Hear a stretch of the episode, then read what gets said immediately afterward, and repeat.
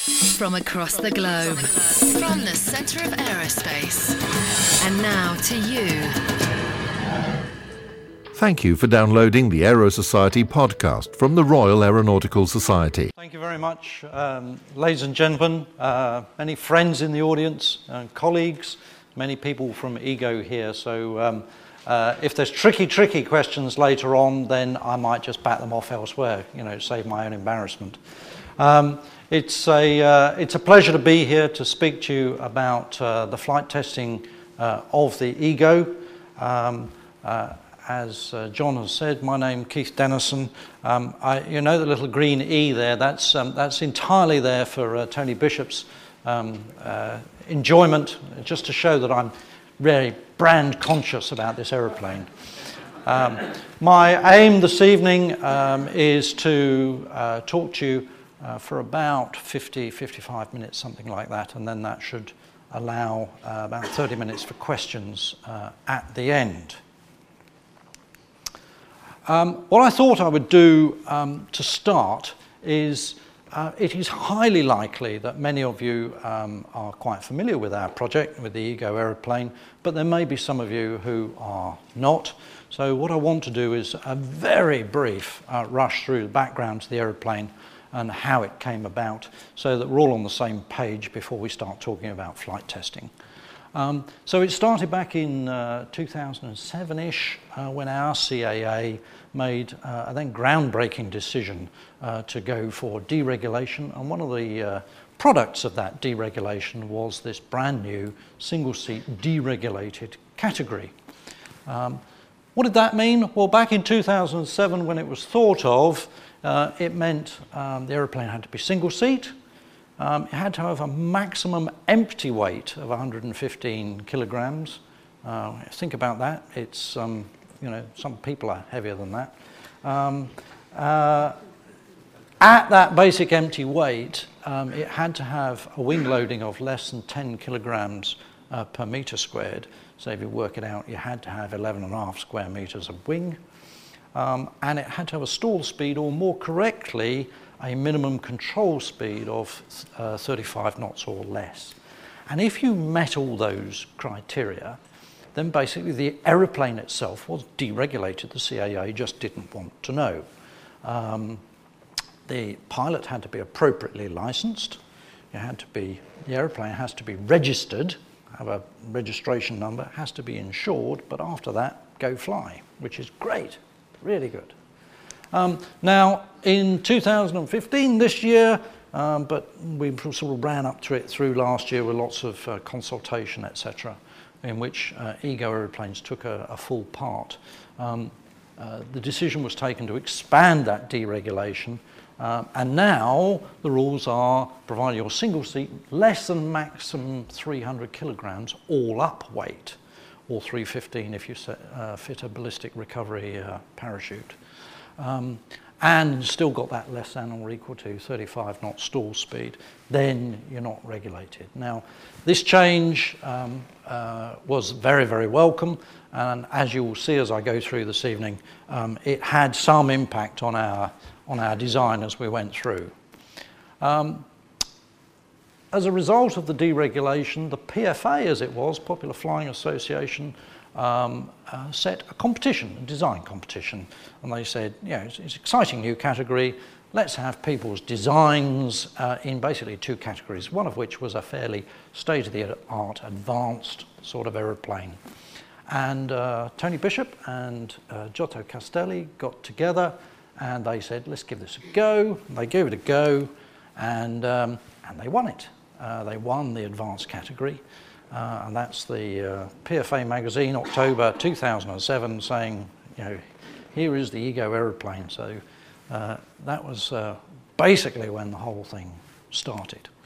Um, their concept was very much they wanted to design an aeroplane that was going to be a nice aeroplane, inverted commas, a nice aeroplane, fun to fly.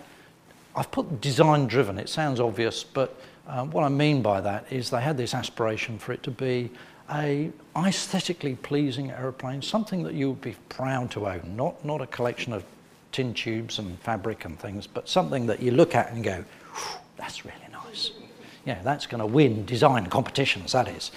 Um, they had a specific interest in canards, uh, and they were keen to cherry pick technologies from wherever they could find them, not necessarily typical uh, aviation industry technologies, but for instance, there's a lot of um, uh, the structural know-how in this aeroplane has come out of Formula One, for instance. Um, so uh, they were keen to cherry pick technologies uh, and they basically had a blank sheet of paper, um, let their minds run mad, and uh, this is what they came up with. Uh, a canard? Um, first thing, uh, absolutely exceptional view.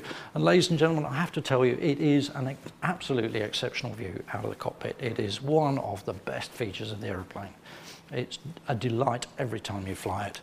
Um, it also gives a very ideal seating position. It's become a bit of a, uh, almost a tradition in the company that um, whenever I do a test flight, I come back, as I did off the first flight, and I just sit in the aeroplane and everybody gathers around and, and we chat about it um, because there's no rush to get out. It's actually a very nice place to be. I've got the most comfortable seat in the house. It's great. Um, the aerodynamics are efficient. Canard always um, efficient aerodynamically because every surface is always lifting. It has to be, unlike a, a conventional tailplane aeroplane where in some parts of the flight envelope the tailplane is pulling downwards and therefore it's destroying lift, not making it. Structurally, it's quite efficient. There are many frames in the aeroplane that can be made to do multiple things. Uh, for instance, uh, the, um, the uh, uh main uh, frame that picks up the undercarriage also picks up the main spar. So you can, you can make the structure very efficient. Um, it's very difficult to stall. We'll talk about stalling later on and what actually what it means in a canard aeroplane. And um, the other thing Canard does is enables you to sort of build, um, if you will, an egg. Um, it's almost like an egg, the, uh, the, the, fuselage. Um, so it makes it very, very robust and protects the pilot in, in the case of any mishap. Um, so that's as far as we got on the background. There was significant interest after the PFA uh, competition. Lots of people contacted Giotto and Tony and said, "Hey, look, you know, I love this airplane. When can I buy one?" And they said, "No, just a you know, just a mind game." And um, the market wasn't happy with that, so uh, they went ahead. They developed the aircraft. They developed a commercial proposition and launched the company in September 2011. A lot of work was done. Actually, a lot of very um, sort of high-end work, if you will. Uh, Cranfield and Cambridge universities were both very, very helpful um, uh, in uh, helping with computational fluid dynamics and uh, wind tunnel work. A lot of students were given these sorts of things, uh, or given the aircraft as projects. Um, so uh, a lot of really, really good work was done um, that you might associate with uh, much, much higher end aircraft. Structurally, a lot of work done on structural techniques that might be applied, uh, load tests, you can see one of the load tests going on here, all these sandbags on the wing. Um, and uh, so a lot of work was done to validate the design. Um, and eventually uh, we went flying. 24th uh, October 2013, you can see it was an absolutely glorious day, so I'd basically run out of excuses, uh, and I had to go fly. And uh, there it is, and a great day it was. Just while I've got that very convenient picture up, um, for those of you that uh, are intrigued by some of this uh, stuff, and it will be relevant as we go on, um, the control of the aeroplane, pitch control basically through elevators on the canard here. So we've got elevators that, that uh, give us pitch. We've got ailerons, fairly conventional ailerons uh, on the wings here and we've got rudders on uh, the tips of the fins. The rudders only go out. So basically, if I stand on the left pedal, the left-hand rudder goes out, the right-hand rudder stays faired. If I go the other way, the other way. If I stand on both rudders, they both go out, and that's the air brake. All right, we'll come on to air braking a bit later. Um, right out of the box, the little aeroplane was great. I mean, it showed tremendous potential. Um, it wasn't perfect by any means, as, and we'll discuss that as we go through the lecture, um, but that's, uh, we had an official first flight.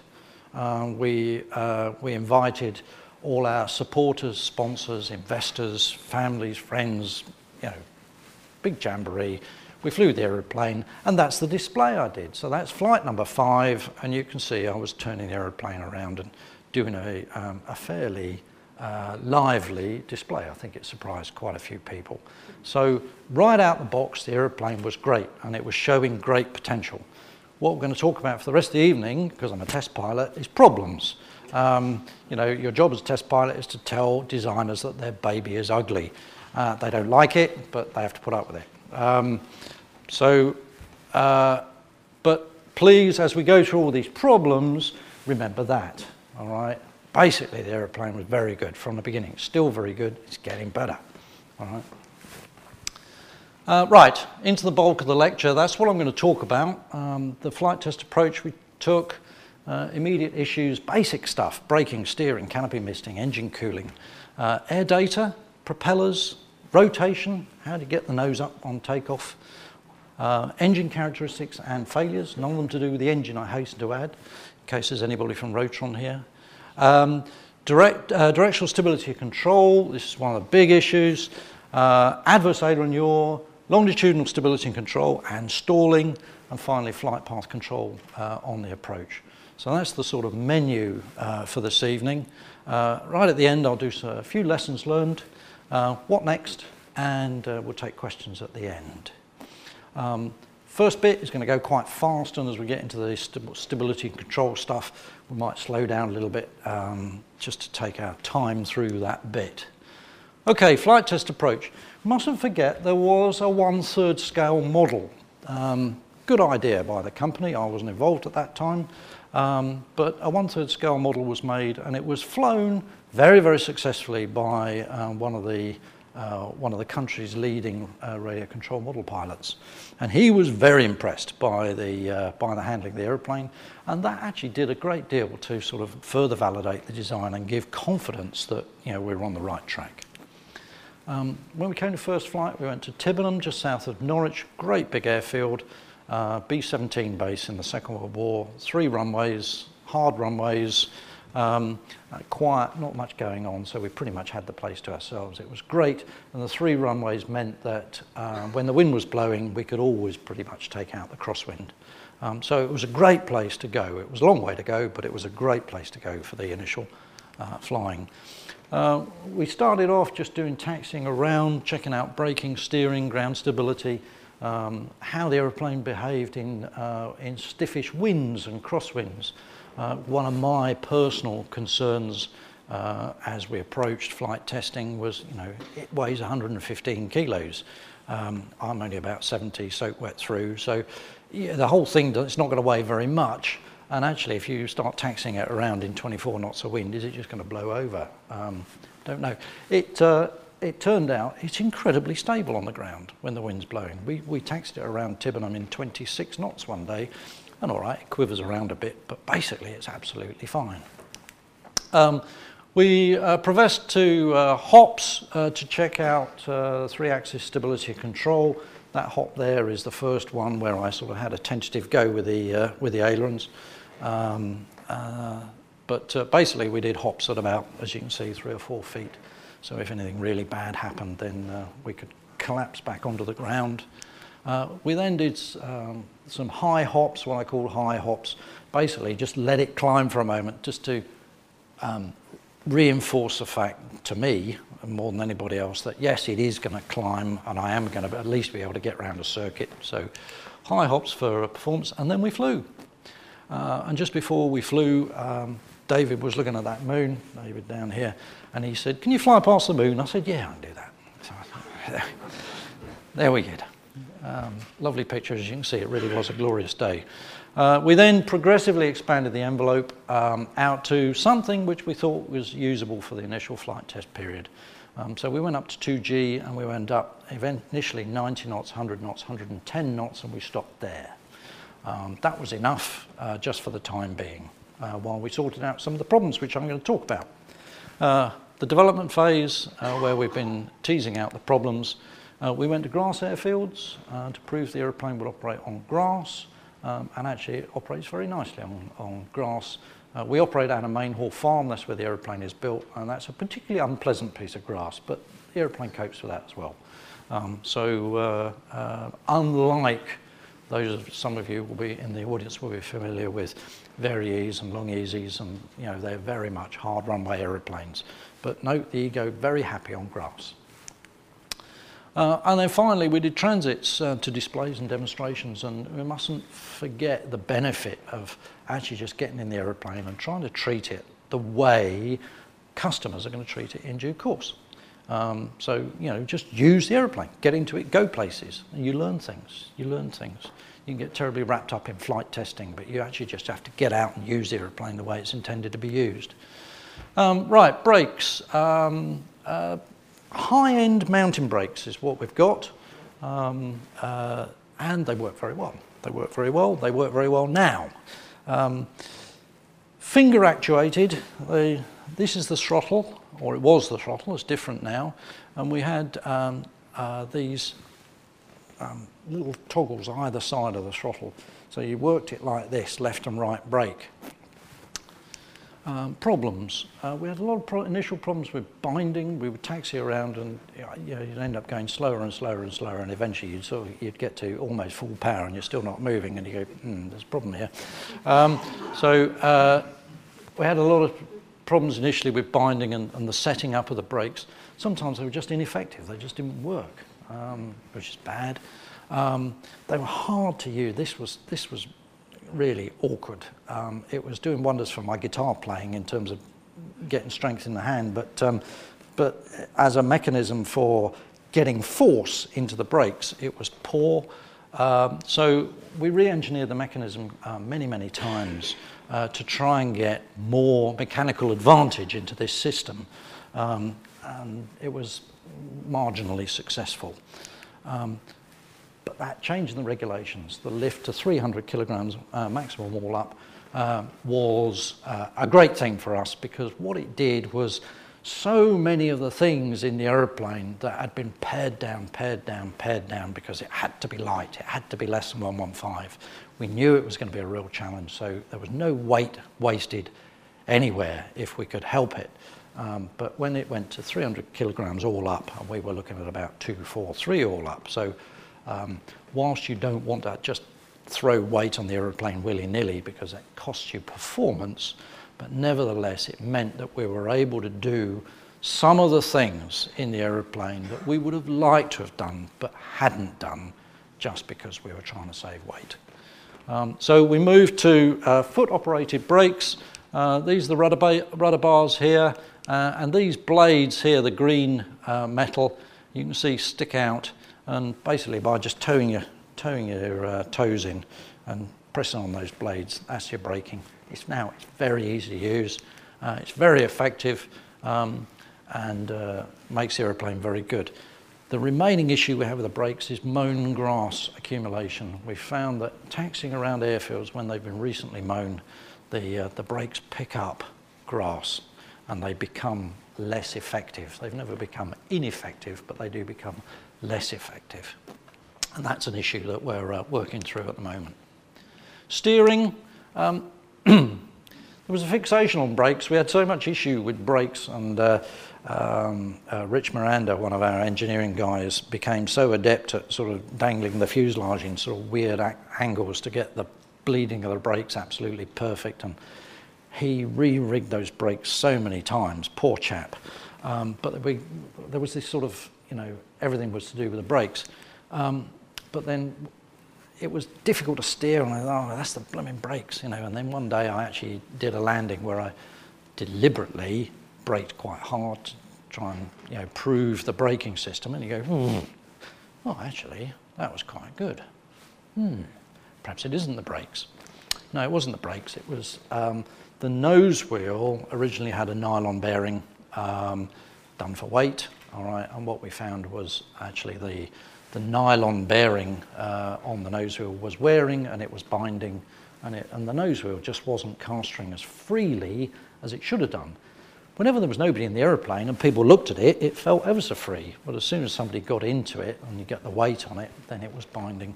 Um, so uh, we redesigned it uh, in this area here. This is where the uh, nylon tube used to be, and we put in basically two proper roller bearings, all right? cost a bit of weight, but it was worth it. Aeroplane is now very agile, very precise on the ground. It's actually very easy to move around it, so you can turn it very tightly. Uh, just while I'm on nose wheels, another issue we had uh, was shimmy, very sharp-eyed. Um, um, David there um, noticed that this was going on and got this great picture. Uh, you can see this nose wheel is uh, not in a happy state at the moment. I'm just taxiing down that taxiway. Before this, we'd never had any shimmy, but uh, this was um, at Sywell um, uh, last year, and, uh, and all of a sudden we got this big shimmy as I was taxiing back. Um, the uh, root cause was basically the side plates on, on the nose wheel.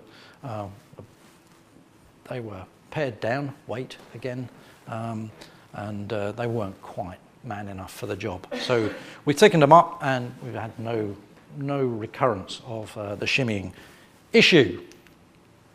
Uh, canopy misting was another issue. You can, you can see uh, we did the first flight in October. We did a whole bunch of test flying in December. Um, we gave ourselves a hard time, basically, didn't we? Very short days. It was cold. Whoops, sorry. Let me just go backwards.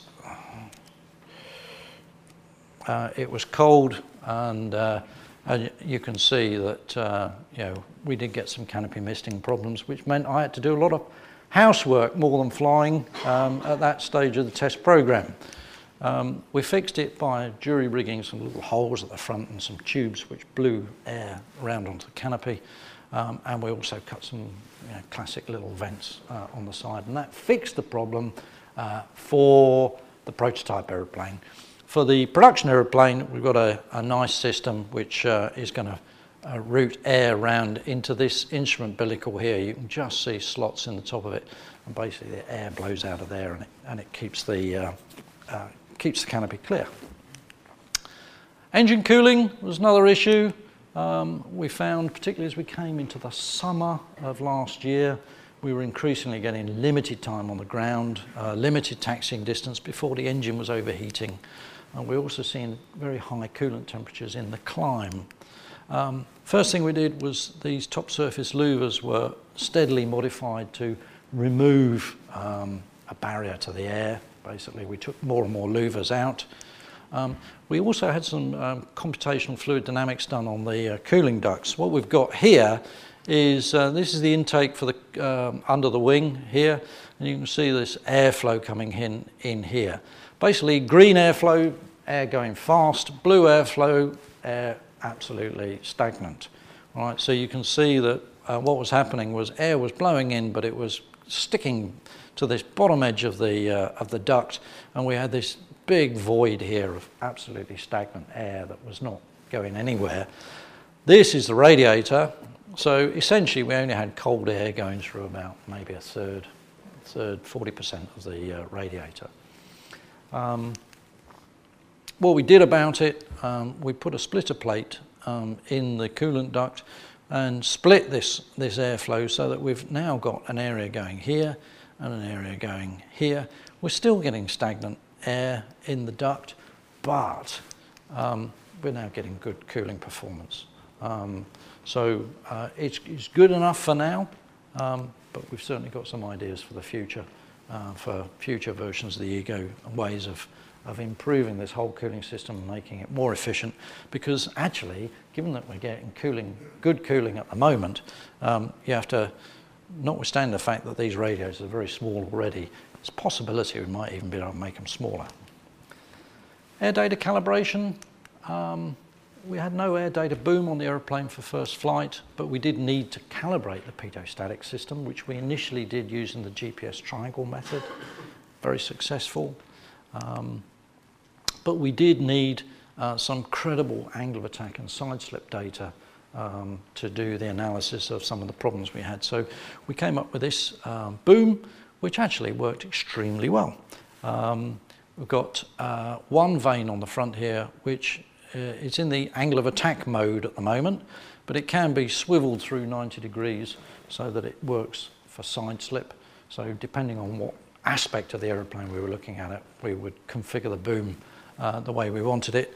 The original hope had been that we would be able to use this one to calibrate these two and then maybe go to a short boom all the time. but actually we found that the calibration for these, um, these near field um, vanes was um, it was very non-linear. It was not particularly uh, repeatable. So actually the majority of the work we've done um, with this boom or with that vane. So you can see the, uh, the boom on the aeroplane being used. Uh, we also developed a, a pretty comprehensive um, system for gathering data and video and collating it all um, in one flight test screen, uh, which has been uh, quite useful. You won't be able to see that. That's a bit bigger, but you can see we've got various uh, graphs. We can do various cross plots. We've got time histories. We've got video synced with it here. Um, so in terms of getting a, um, a single view of what's going on, uh, that was a, a, great little piece of kit and thank you to uh, Lawrence Hardwick for a lot of hard work in putting that together. Propeller selection, um, uh, we flew a wide range of propellers um, trying to get uh, the best propeller for the aeroplane. The, um, uh, the initial flying was done with a, a three-blader. Um, but we looked at, uh, there was a, you know, a suggestion that that was not the best thing. Um, so we looked at other types. Um, thank you very much to Helix Propellers, who've been very indulgent with us. Um, they basically said, provided you come to us and buy propellers for your production aeroplanes, eventually you, you know, we'll give you, keep giving you propellers to try. And they did that. They've been very good. Um, uh, I think maybe we could have applied a bit more science to the uh, selection of propellers. Um, I know there are people out there, many of you will know who they are, um, who actually claim to be able to do very accurate propeller matching to your aeroplane. And we didn't do as much of that. We, we basically said, well, try that one, try that one, try that one, try that one. You know, which is the best one? Which makes it go fastest? Um, and um, anyway, uh, we eventually chose propeller. It's a two-bladed uh, 1.4 metre propeller, and we reckon we're achieving about 85% propeller efficiency, which is pretty good actually. You're unlikely to get much better than that. So uh, in terms of result, we're, um, we're in the right place, I think. Rotation characteristics. Um, the need to rotate the aeroplane, it was always known, it's always a challenge with a canard, that basically um, you've got to get the nose off the ground you've got to get off the nose off the ground when, when the aerofoil here is actually substantially flat to the ground. Um, so the only um, uh, rotation or lift generation you're getting from the canard is basically through the deflection of the elevators. Um, and this was a key driver in the selection of a slotted elevator, quite unusual. Normally you have a slotted flap, but not a slotted elevator. This, went, this was a slotted elevator, and because of the choice of hinge point, um, it also translates a little bit aft, so you can kind of call it a Fowler elevator as well, which is very unusual. Um, nevertheless, notwithstanding all of that thought that went into it, rotation is rather delayed. Uh, the aeroplane will fly very happily at 35 knots and less. Um, it will pitch up very uh, vigorously at 40 knots, but on the ground we're 50 knots plus before, we're, before the nose will come up. So we're spending a lot of time on the ground where we don't need to be, um, and a consequence of that is that the takeoff roll is rather longer than it could be. Um, so that is an area that we are still focusing on, in, and you'll see how in a moment. Um, it does impact on the takeoff distance. The basic reason is the, uh, the CG obviously is forward of the main wheels, so the CG is pushing the nose wheel onto the ground. The engine thrust line is high, so actually the engine pushing is also pushing the nose onto the ground. And those two things basically overwhelm the canard's ability to generate lift to get the nose up. We did look at lengthening nose leg, and in fact the uh, nose leg is longer now than it was right at the very beginning we were hoping that maybe if we crank it up a little bit, we can get a little bit of angle of attack onto the uh, canard and make it work better. But actually, for um, a, a, fair chunk of nose wheel uh, leg lengthening, that was negligible. Couldn't see it in terms of difference in rotation characteristics. Um, we did play with the thrust line for a while, seeing if we, uh, by tilting the thrust line down, we could um, uh, we could improve the rotation characteristics. Again, very marginal results. Um, you know, stupid things you start thinking about. You know, wouldn't it be great if we could compress the nose wheel and then at about 40 knots you could pull a trigger and poof, fire the nose wheel and... I go, no, no, no, no, no, no. Let's not do that. Um, the solution, real solution is going to be move the main wheels forward so that the, uh, the nose down moment from the centre of gravity is going to be less uh, than it is at the moment. And actually that's what we're looking at for production. Uh, engine characteristics, the engine's been robust and reliable. Um, it's a very light and simple design, single rotor, uh, rotary engine. It's been great, actually. The engine's been really good. Very long service intervals. We started out with 50 hours. Uh, we're up to 250 now, and Rotron are telling us that they have an aspiration to get to 500 hours servicing intervals, which is great and for the, uh, for the owners in the future you know, it's yet another cost saving uh, in the operation of the aircraft. Um, this, however, was the first manned application of this engine. It's done thousands of hours in UAVs, but never had a man in front of it.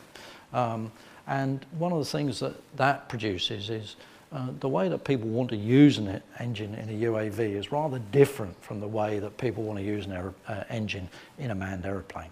Basically, the manned aeroplane application people want to be able to use the engine more flexibly, use it at part power settings um, and modulate it a lot. Um, and this uh, was a whole area of exploiting the engine, which basically Rotron hadn't done. Um, so uh, setting up the ECU, uh, the ECU was a military standard ECU. We've changed now to another supplier, but um, had about 1,600 parameters you could set up. You could set up everything about everything for every point in the flight envelope, but basically it was very difficult to be able to um, keep a hold of all of that. Um, so that has been a challenge uh, and continues to be a challenge, but we're hoping with the new ECU, which is far simpler, um, we're going to get a far better setup for the engine. But I would hasten to add, the engine's been entirely reliable. I'm going to talk about two failures here, nothing to do with the engine, actually. Um, first one, uh, it's that weight thing again, um, earthing strap. Uh, most of us in this room know what an earthing strap is. All right, it's a nice braided bit of uh, stainless steel stuff. It's fairly substantial. It's bolted to stuff at either end. No, far too heavy. So we had a bit of fuse wire. Uh, no, it was a bit better than it. But anyway, it was very light. Okay, and um, vibration, and it and it and it snapped. It snapped at the engine uh, end uh, right before our first display at Sywell, which was, oh, no. And it killed the aeroplane. Um, so uh, we were lucky it didn't go in the air. Um, but uh, um, that was another weight issue, and now we've got a much more substantial earthing strap on the aeroplane. Um, the other failure we had was uh, for other completely non-engine related um, reasons. We had a catastrophic voltage drop during uh, one particular flight.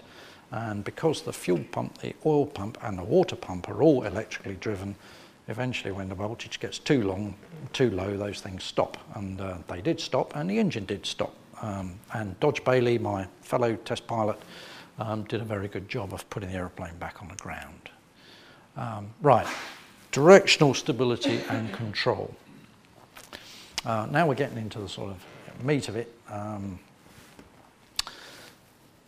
the initial characteristics of the directional stability control of the aeroplane uh, were poor.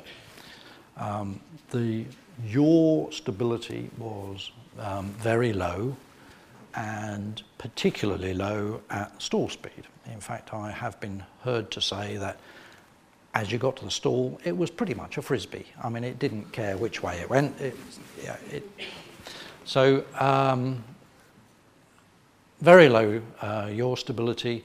Um, we had very low yaw control power. We couldn't actually move the nose around very much, particularly at low speeds. And we were also getting, in any side slip, however that was generated, either with a pedal or by trying to roll the aeroplane very fast, and we'll come on to adverse aileron yaw in a moment, but if you got side slip um, uh, by any method, then uh, we were getting stalling on the fin, and I'll try and show that to you uh, in a moment. Okay, um, this is a uh, steady heading side slip test. So basically, I'm going to fly the aeroplane straight. I'm going to put steadily put left pedal on. I'm going to coordinate with the stick so that I keep flying in the same direction. All right, but we do get side slip in that direction. So, so our nose is going around, but I'm still flying that way. Um, so that's what you're going to see. Um, this shadow is uh, an Ego, uh, a, a, GoPro camera, which is mounted on the wing. It's the shadow of that. But um, you'll see the sort of yaw angle. You'll get, a, get an impression of the sort of yaw angle we're getting uh, just by watching that shadow, because you'll see it track backwards. Um, the fin is covered in tufts, little wool tufts, um, and uh, if the airflow is happy, all the wall tufts sit down in nice straight lines across the fin. If it gets unhappy, uh, it's separating, then you'll see all the little wool tufts all start riffling about. Um, what we're going to see, um, just I hope you'll be able to see it, but uh, uh, you'll see initially uh, the wall tufts get a bit unhappy up here, um, and then it gets a bit more unhappy sort of top corner, and then it basically progresses down diagonally until eventually the whole fin is stalled. So let's, um, let's see if we can, uh, let's see if you can see that.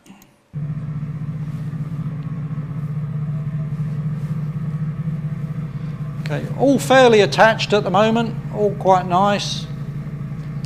Getting a bit unhappy up here, unhappy here. Yeah, and unhappy all the way across. All right, happens, happens quite quickly. But um, that just shows that the, the, whole, the whole fin was, uh, was stalling. Um, this is a, um, it's a rapid roll. Currently we're in a left-hand bank, and what I'm going to do, you'll see the aileron come up, um, and I'm just going to roll to the right. And uh, I don't make any attempt to coordinate that roll with the rudders. All right, so we just allow the aeroplane to do what it's going to do. And the adverse aileron yaw is as we roll to the right, it's going to make the aeroplane yaw to the left. Um, and this happens very quickly. Um, but basically, what you should see um, is, uh, again, you'll see all of the, uh, the little tufts on the fin are going to get very unhappy and separate. There they are. They're all stuck on at the moment, all nice straight lines. Here we go. Here's the aileron. Look, poof, all went very, very quickly. Right? It, it happens very, very quickly. And what that means to me as a pilot is, um, yeah, the aeroplane yours, and you go, okay, well, that's all right. But then you get this big hesitation as the, as the fin stalls. Um, so you get very untidy rolling characteristics, feels very unpleasant. Um, so um, that was an issue that we needed to, uh, uh, to solve. So the, um, I've read all that already. The other thing that we, we found was that the air brake effect that we were meant to get from the rudders both being splayed out was minimal. I mean, you could hardly notice um, when you had the air brakes out. What do we do? Um, right, you can see on the back here we've got some uh, carbon that we bonded on basically two, two plates of carbon um, into which we were able to slot a number of experimental uh, extensions to the fin and the rudder. And we went through three iterations of this, version one, two, and three. Uh, and we did this to uh, increase the vertical tail volume. All right, obviously, the, the, the fins have an area they also have a distance behind the centre of gravity. If you multiply the area of the fins by the distance behind the centre of gravity, you get something called vertical tail volume. Um, so we wanted to increase that. You can either do that by just making them bigger, or you can move them further back. Well, we didn't have a huge amount of flex to move them backwards, so mainly through getting them bigger, but you'll see we cheated a bit. Um, all of that was to improve the stability of the aeroplane. If you make the aeroplane more stable, it doesn't want to move so much. So there's a paradox here that the more you improve the stability, actually you have to improve the control even more. Uh, because the aeroplane's so much more stable now, so you need a bigger control surface to be able to disturb it. So the area increase of the rudders was much greater than the area increase of the fin. Okay, so you can see here uh, one of the experimental um, setups that we had, uh, and you can see uh, the sort of areas we were adding. Uh, we added a ventral fin. Um, Giotto hates it, you know, that design driven bit. It's got to look beautiful. He doesn't like it really. Yeah, it's not very beautiful. Is it, Giotto? okay, so, um, but I, I uh, wanted this to be here because um, when we eventually get to try and try and spin this aeroplane, hopefully not spin it, but if it were possible to spin this aeroplane, the only the, the fin surfaces are out here. Um, the aeroplane is very short, so when it spins, if it spins, it's going to basically spin somewhere around the centre of gravity, not very far away.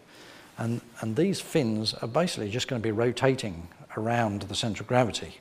Um, they're not going to have what you normally have with an aeroplane, which is a big rudder, a fin and rudder out the back, is actually going to oppose the spin. These aren't going to oppose it at all. They're just going to go round and round and around you. Um, they don't really care. Um, so what I wanted was some, some area on the centre line that's actually going to oppose any rotation in a spin. Um, and you'll see later, we'll, eventually we'll get to go and try and do this, and we'll take a view about whether the ventral fin needs to, uh, can, needs to stay or whether it can go. Um, we, um, thanks to Ivan, Ivan Shaw here, um, designer of the Europa aeroplane, uh, was very good to uh, come and give us some of his time, his experience in terms of starting up a light aircraft company. Uh, it was a very entertaining day Ivan. But one of the things he suggested to us was um, Flettner strips. Now, Flettner strips, um, uh, you're all familiar with these sorts of things that, that can slide down some A4 pages and, and turn them into a little book. Um, basically, that's a Flettner strip. All right? And if you put that on the back edge of a, of a control surface, essentially what it does is it just thickens up the trailing edge of the control surface and it can help with control effectiveness, particularly when you've got controls that are sort of hiding inside a boundary layer. So it can often improve the effectiveness of a control at low angles. So we tried some Flettner strips on here and um, uh, they did improve matters, but they did not improve matters sufficiently that we could stick with the original fins and rudders. Um, but it was a good tip, and thank you for that, Ivan. Um, we also looked at stall strips. Um, you will see um, there's basically a line of dots going up here. Um, we installed just behind that a stall strip, which you won't be able to see. So I'll zoom in a bit, and you probably still can't see it. Um, no, it doesn't come up very well. But um, uh,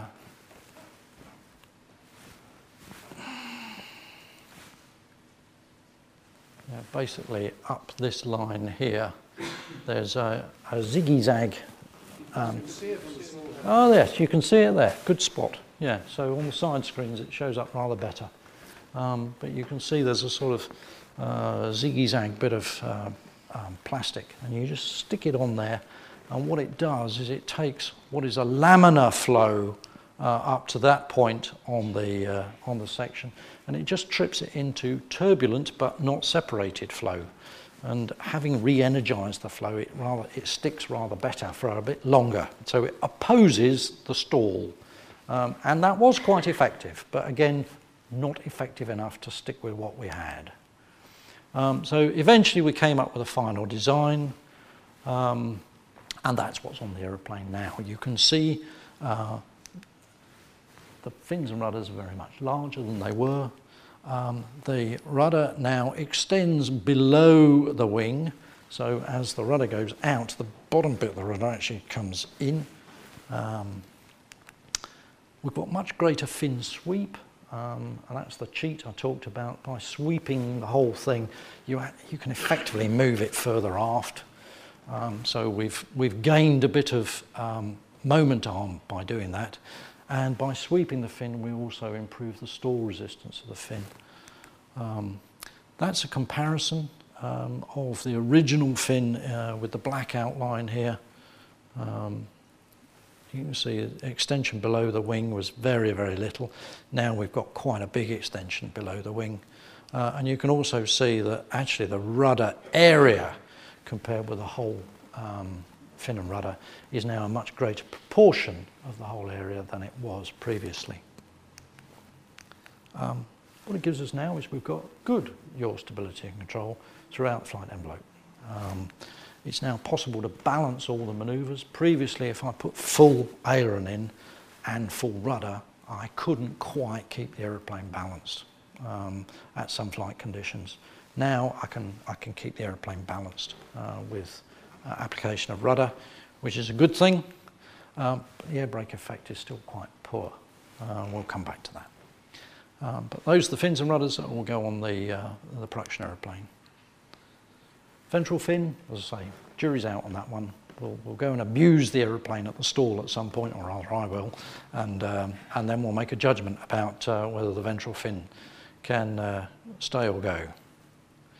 Um, here's the, um, uh, the new fin and rudder, uh, and we're going to do that same sort of steady heading side slip thing, all right, in the same direction as we did it last time. Again, you'll see the, uh, the shadow here, and you'll see that march aft, uh, and I hope you'll be able to see the, uh, um, the tufts, and you'll see um, that they're, they don't get as happy as unhappy as they did before.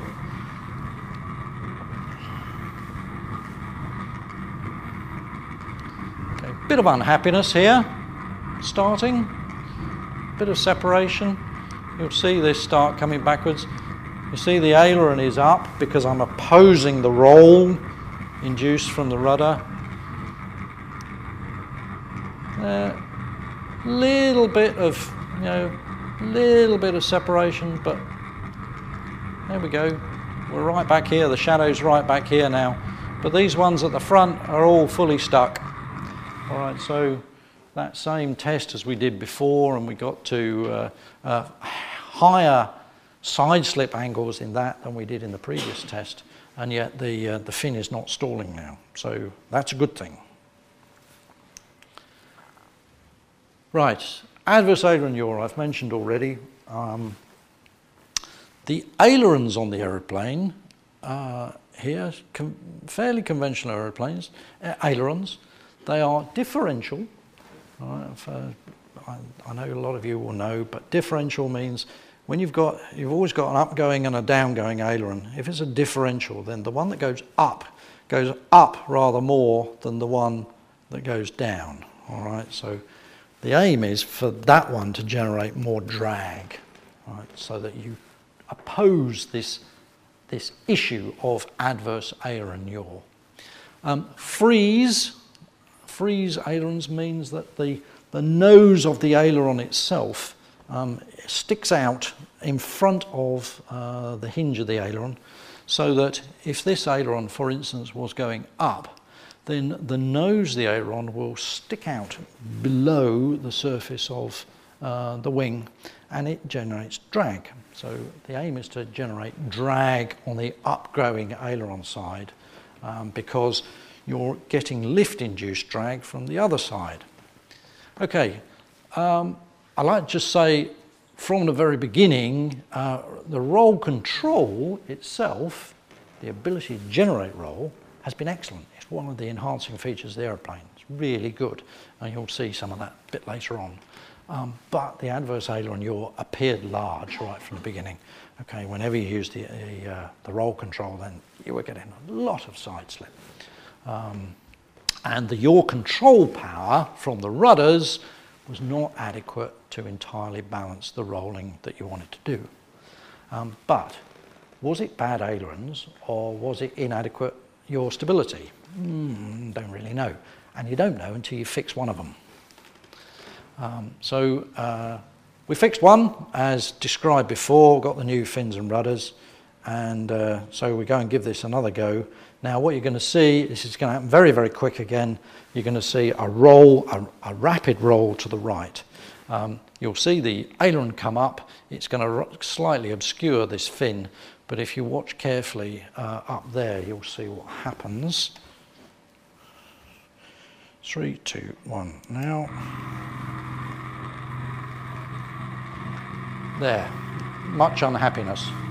All right, the, the, the fin, um, notwithstanding the new fin and rudder design, the amount of yaw that we're getting from application of aileron is still too great, all right, and it's still sufficient to actually stall the fin and rudder.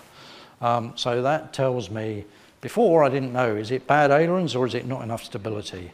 And uh, we've put loads of stability on now, and we're happy with that, and we're still getting stall, fin stalling. So yeah, it's bad ailerons. Okay, so we need to do something with the ailerons.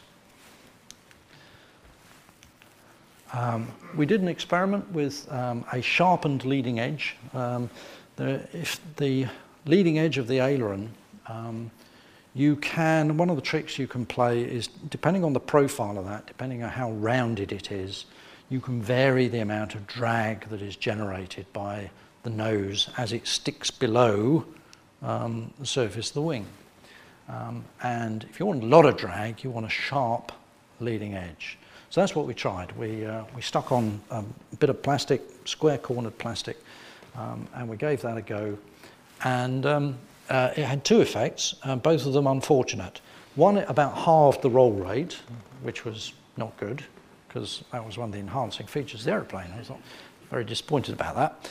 Um, but the other thing was um, we found that uh, if you made um, more than about a half uh, roll stick input, you got a phenomenal pitch um, bunt. Uh, it was down to about minus half a G. Um, most unexpected. So you, sort of rolling, hang on a moment, I didn't ask for that. Um, and uh, we speculated what was happening is you know, you've got, if I try and roll to the, roll to the left, then, you know, that one's going down, okay, that one's going up, but we think what was happening was the, the sharp leading edge on the aileron was actually, yeah, it was generating some drag, but it was deflecting the airflow downwards. So on both sides of the aeroplane, we've got airflow being deflected downwards. Effectively, what we've done is we just moved the elevators to the trailing edge of the edge of the wing. So that was giving us this big nose down pitch, very unpleasant. So uh, the sharpened leading edge experiment lasted one sortie and they came off again. And um, the aim for production is we know, uh, although it was in the design that the ailerons should have a substantial differential movement, in practice they're not as much as they should have been. Um, but we've got ways um, of improving that uh, and what's going to go into the production aeroplane is a very much better system for generating differential movement in the ailerons. Um, and given that even now, if I go full roll stick and full rudder, I can keep the ball centered, then anything we do from now on is going to be beneficial anyway. So, um, so that's, the, that's the solution to adverse aileron yaw. Longitudinal stability and control. Um, this Dodge Bailey, uh, my fellow, uh, one of my fellow test pilots, John Brownlow, the other one in the audience here somewhere. Um, uh, right from the beginning, stability was okay, fine. Didn't need to improve the stability, but the control was extremely light, extremely light. Um, you would like to have maybe four five pounds per G in this sort of aeroplane. Um, we were getting like ounces per G. Um, and uh, what that gave was um, very poor feel around trim, um, very poor trimming accuracy, um, poor gust um, response in gusts through something called the mannequin effect.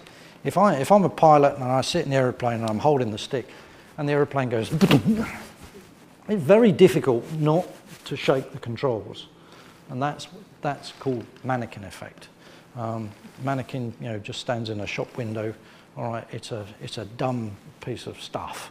All right, it's just a connection between uh, you and the aeroplane, and you can't help shaking the shaking the controls.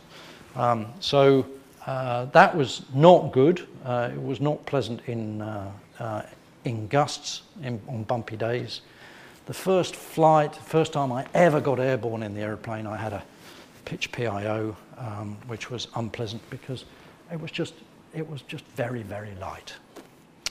Very light touch was required. First time Dodge Bailey flew the aeroplane, he came down and he sort of stroked his chin in his very sort of considered sort of way, and he went, "It's not a completely unalloyed delight, Keith, is it?" and he was right. um, the uh, root cause was um, the elevator design uh, for all sorts of reasons, which I rehearsed earlier about rotation. Um, we've got a hinge which is set back quite a long way. This is a sketch that I did on a board, and I think David took a picture of it. Um, um, so the hinge was a long way back on the elevator um, to give this, um, this sort of uh, Fowler elevator, slotted elevator effect. Um, so what was happening was forward of the hinge line, this whole portion of the elevator here was lifting upwards very strongly. The back bit is lifting upwards, and basically those two things balancing each other. So we're getting, even as you move the elevator, you're getting very little force in the control.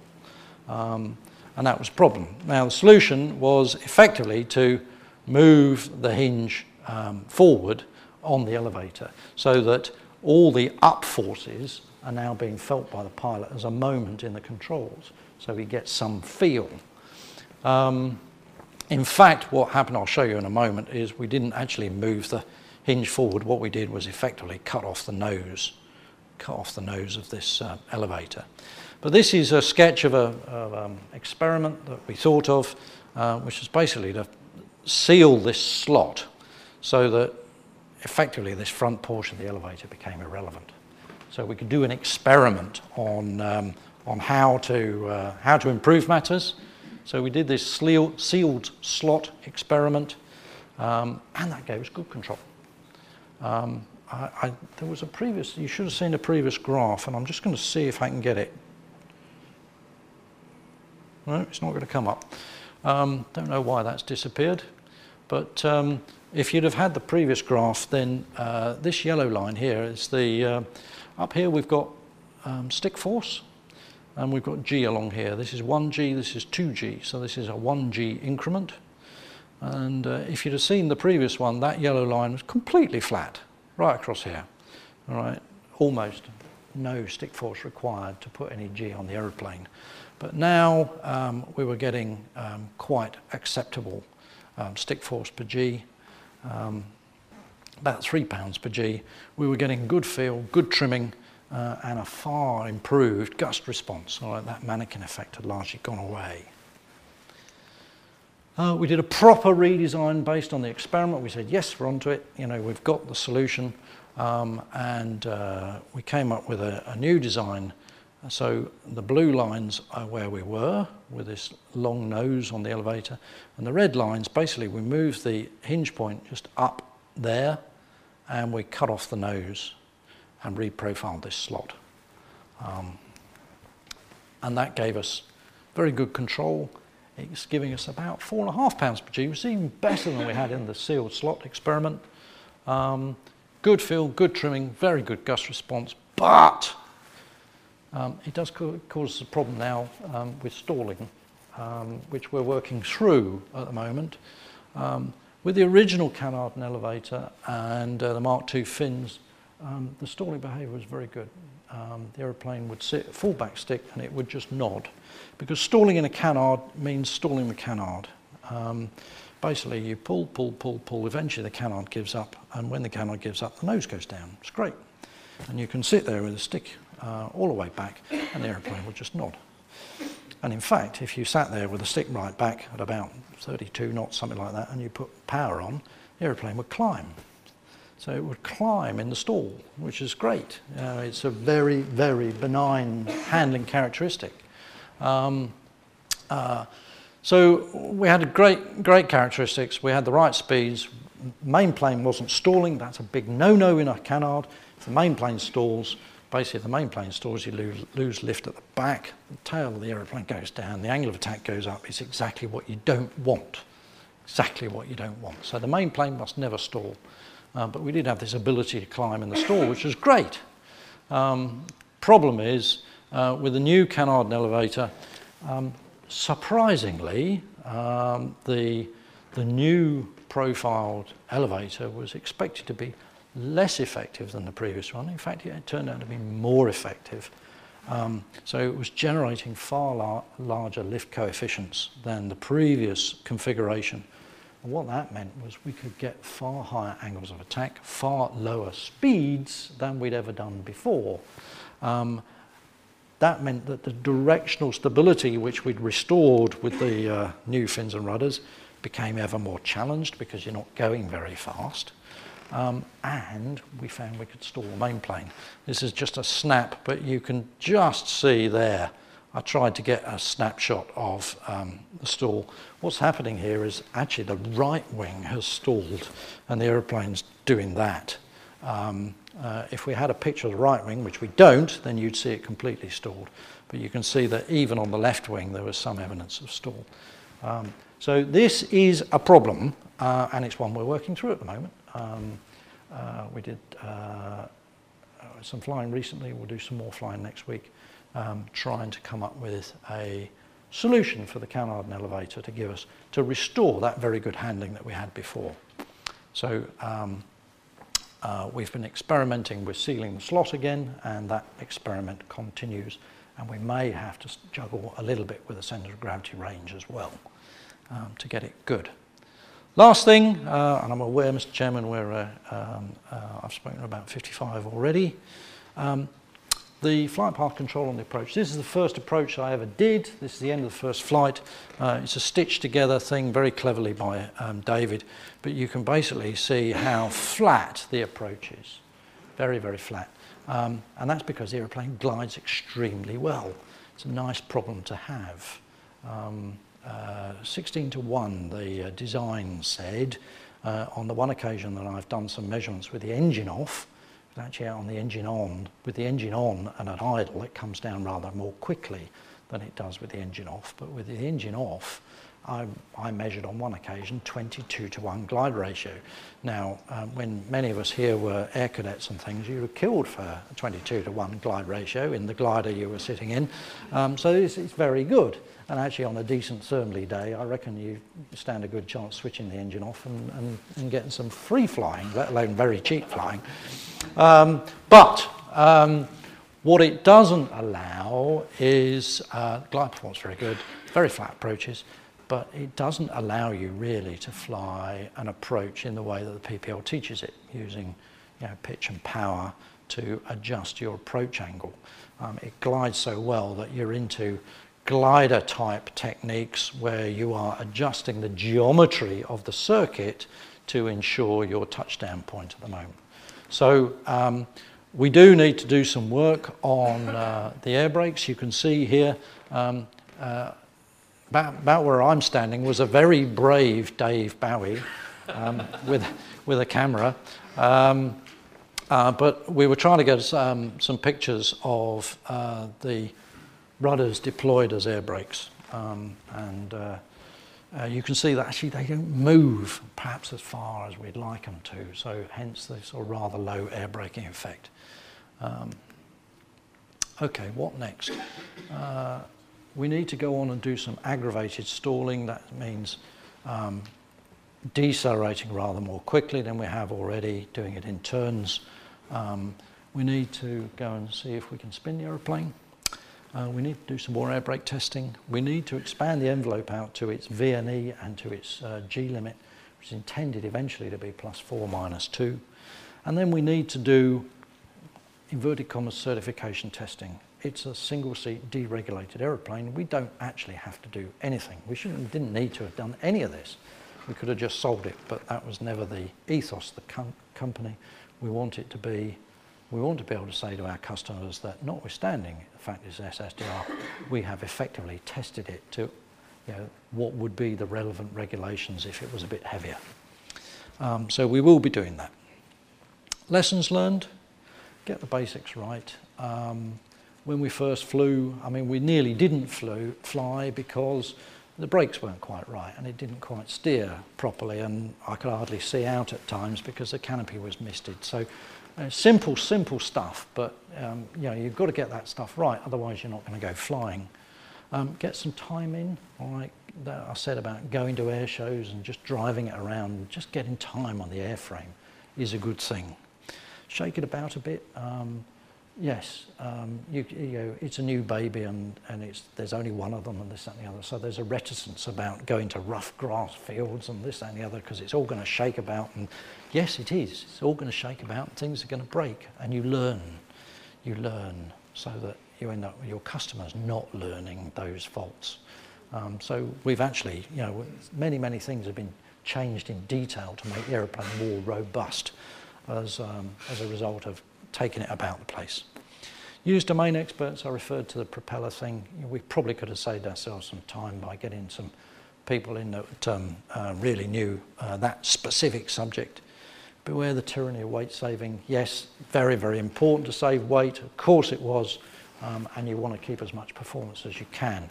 Um, but, you know, the, the earthing strap was the classic example you know, that was probably some weight that we saved that we shouldn't have done, all right? But we learned that lesson by shaking it about a bit. Um, first applications of critical components like the engine can soak up time. Yes, that's, you know, it's not a proven engine, so that soaked up more time than perhaps we'd have liked. Um, and everything takes longer than you expect it will. Um, I've got about a two minute clip here. Uh, is that all right, Mr. Chairman? Are we all right for some time. Um, this is Sywell last year. Um, it's not the whole display. Um, I just wanted to give you a sort of flavour of what it's like.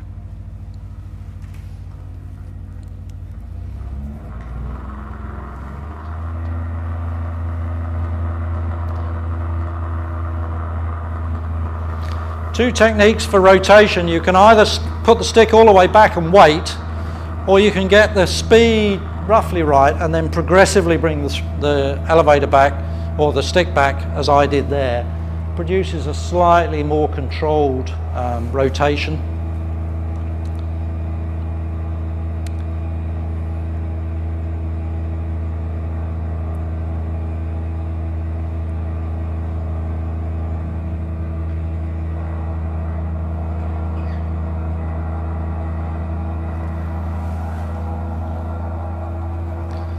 This is the original Canard and elevator. Um, so we're into the ounces per G here.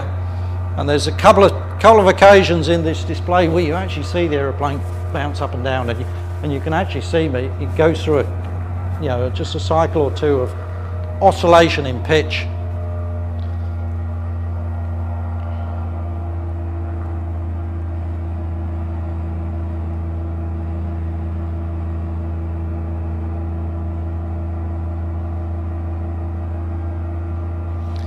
You see the very good roll rates we're getting with the aeroplane.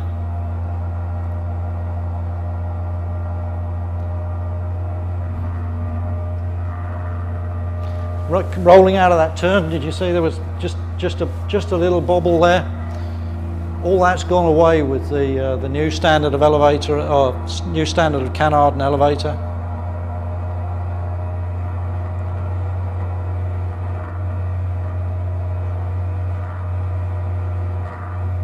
There's another bubble. It's quite a bumpy day. Minimum speeds in this display about 40, 42 knots, something like that. Maximum speeds about 105.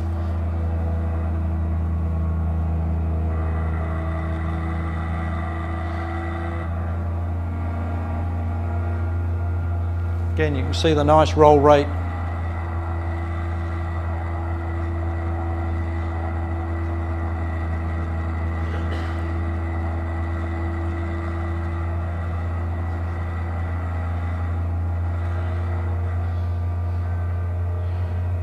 that's pretty much where it stops. Yeah.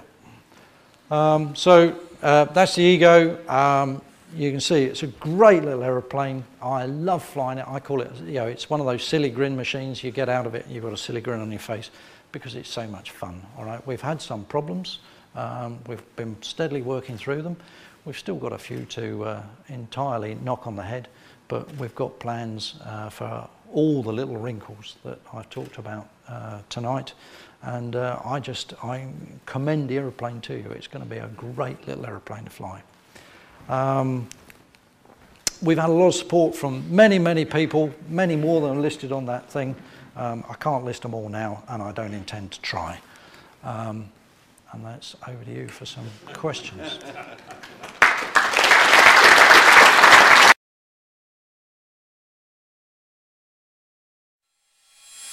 From across the globe, from the centre of aerospace. And now to you. Thank you for downloading. Visit www.aerosociety.com to download more from this series and other multimedia content from the Royal Aeronautical Society. If you enjoyed this content, please consider showing your support for the Society. Share a link to this presentation by email or on your favourite social networks. If you have an interest in aerospace, consider the professional and personal benefits of membership. Visit www.aerosociety.com. This content is provided subject to our website and digital media terms of use. Please visit www.aerosociety.com for more information.